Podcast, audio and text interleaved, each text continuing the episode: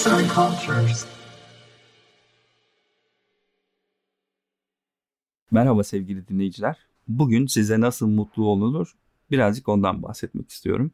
Mutluluk bir soyut bir kavramdır ve hayatımızı en çok etkileyen duygulardan biridir. Mutluluğa ulaşmak için genellikle dış dünya ile bağlantı kurulur fakat asıl uzun vadeli mutluluk içimizde yani akıldadır. Beynin dünyayı nasıl algıladığı ile ilgilidir. Çoğu insan için hayatı boyunca en büyük hedeflerinden biri olan mutluluğu elde etmek neden bu kadar zordur? Öncelikle mutluluk nedir ondan bahsetmek gerekiyor.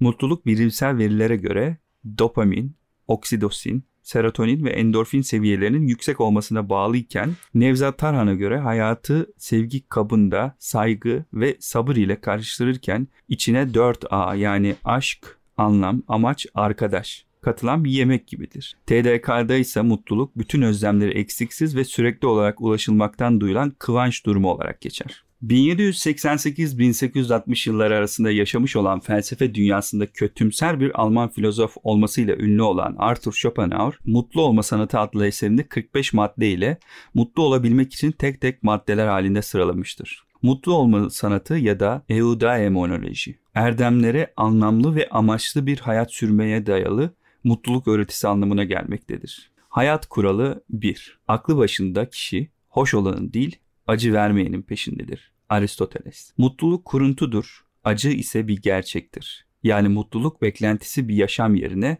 daha az acının olduğu bir yaşam tercih edilmelidir. Schopenhauer. Hayat kuralı No 2. Başkasının mutlu olması seni rahatsız ediyorsa asla mutlu olamazsın. Hayat kuralı No 3. Schopenhauer'a göre karakter sahibi olan kişi kendi doğasına, yeteneğine uygun olanı tercih eder ve onu amaç edinir. Yaşamını da o amacı doğrultusuna yönlendirir. Nasıl ki balıklar suda, kuşlar havada ise insan da kendine uygun olan atmosferde rahat eder. No 4. Zenginlik denize benzer. Ne kadar içilirse o kadar susatır. No 5. Ölçüsüz sevinç de çok şiddetli acı da sadece aynı kişide bulunabilir. Zira her ikisi de karşılıklı olarak birbirine bağımlıdır. Hal böyleyken aşırı sevinç ya da aşırı acı her zaman bir yanılgıya ve kuruntuya dayanır. Zor zamanlarda itidalini korumayı, güzel anlarda da aşırı sevinci dizginlemeyi hatırla. Bu madde Libya kralı Danaosis kızları ile özdeştirilebilir. Yunan mitolojisinde Danaos, biri hariç 50 kızı evlendikleri gece babalarının emriyle kocalarını öldürdükleri için Hades'in ülkesinde delikli bir fıçıyı sonsuza dek suyla doldurmakla cezalandırılmışlardır.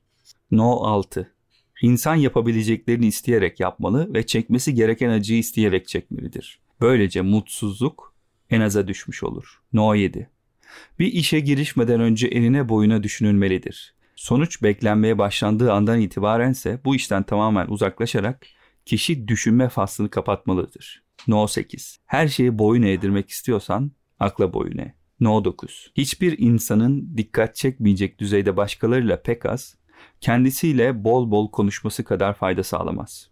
Güven meselesi bakımından hiç kimse duyduğu şeyi kendine saklamaz. Hiç kimse duyduğu kadarını söylemez. No 10. İnsan neşesiyle neşeli olmak için her açıdan düşünerek kendinden izin istemez.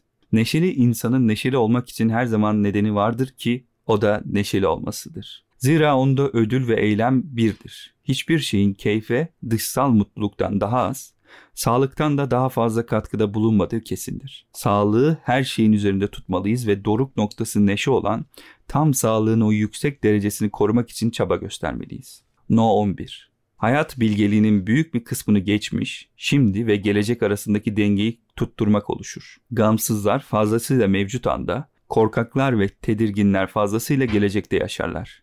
Ölçüyü tutturanlar nadirdir. No 12. Yaşadığı aksatlıklarda sakin kalabilen kişi, hayatın olası sıkıntılarla dolu olduğunu bilen bilge kişidir.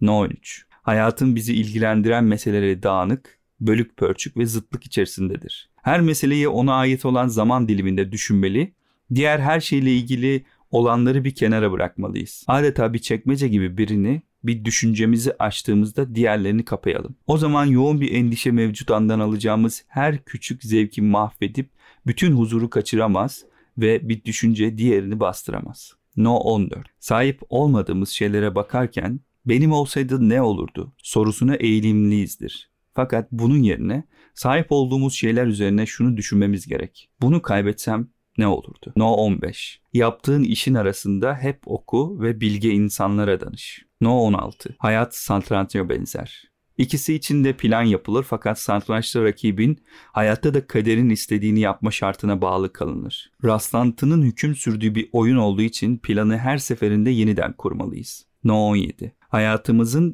bütünü yalnızca kendi eserimiz değildir.